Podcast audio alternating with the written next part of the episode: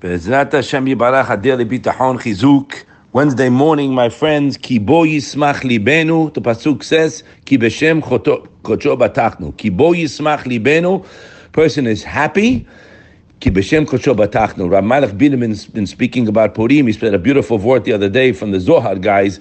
The same otiyot, the same letters of machshava is simcha. Simcha is machshava. It depends what you're thinking about. And he told of a big Sadiq living today in Bnei Brak, right? The guy is in a wheelchair, is a paraplegic, the happiest man in the world. He said he comes in, he's smiling, he's happy. Shemai said, what is this guy happy about, right?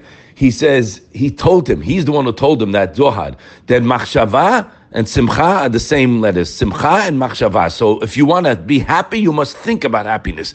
He told Rabbi Binam, he said, look to my right, my neighbor, he's wealthy, many children, happy, and excuse me, not happy, uh, healthy, uh, many children, uh, everything you could think of, and he's not happy. Why? Because his machshava. So if you want to be happy, guys, you must think happy thoughts. Now, how can a person think happy thoughts when he's got so many things and pressures going on, right? Whether it be children, whether it be health, whether it be parnasa. So the Baal Bitahon knows that Akadosh Baruch Hu loves him. He knows that he cares for me. He knows I have an address to go to.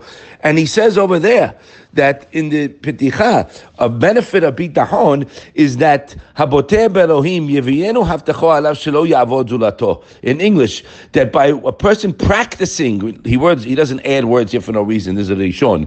Practicing relying on Hashem will cause him not to be subservient to anyone else. Unbelievable.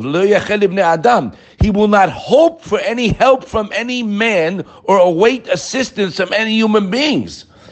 And he will not see, he has to serve and, and you know, kowtow to these people. He's not going to play up to, why? Because he knows that they have nothing to do with his parnasa or anything in his life. This is a person who knows that HaKadosh Baruch Hu controls the world. Now, uh, I'm going to take a little bit of a jump. The Bet Levi out of the, the Sefer I said everybody should get. Such a, maybe we might start it on a daily basis. I'm thinking about it now. But for the moment, in Yud Tet, you can look it up, guys. He writes, Chizuk. The relationships between us and rely on Hashem will have an effect on how much hishtadlut we put in. Again, how much hishtadlut is dependent on the person's level of bitachon. We have a, a gezerah, it's really a curse that we must toil.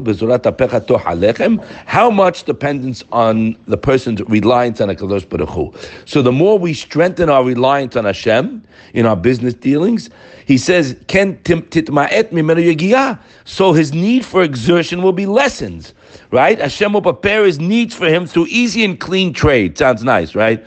And on the other hand, when a person sees that he thinks he has to increase his talut and plunges into all kinds of work and makes that his primary thing on his mind, so he says, correspondingly, Hashem provides his livelihood through only after he exerts himself with that effort that he panned out.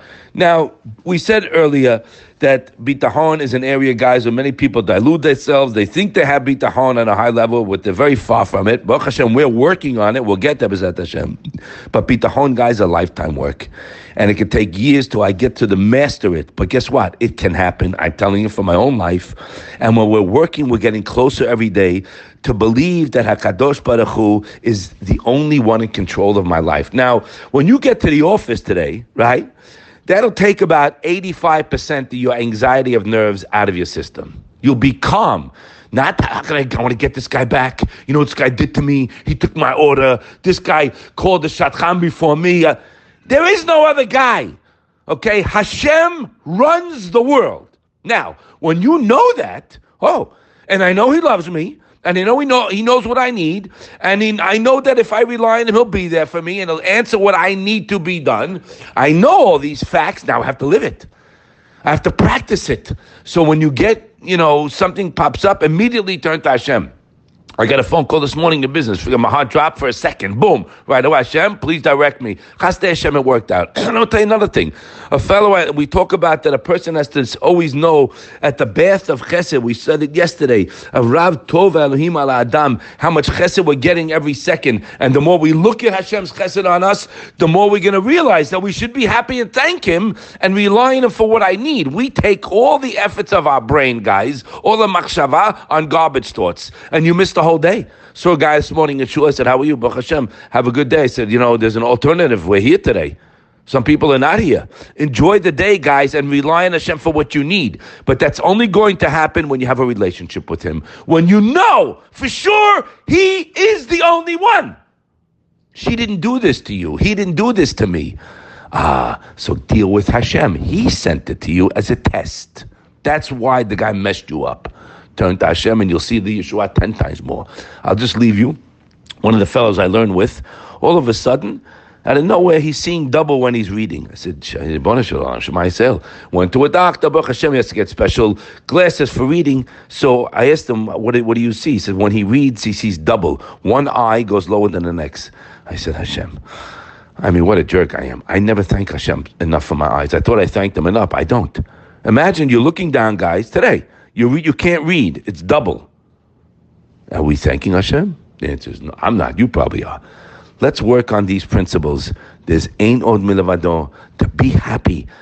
Simcha and machshava. If you think happy thoughts and you think good, it will be good. If you think negative thoughts and bad things, that's the way it's going to be. Hashalom. It's a Nefesh Chaim we read together. I'm, I know I've been going over. I'm going to try to keep the class shorter, so I'm going to stop now. Go over the thoughts. Mitchazek, guys. We have one Father who loves us, is ready for those who turn to Him to help us in whatever we need. Have a great day.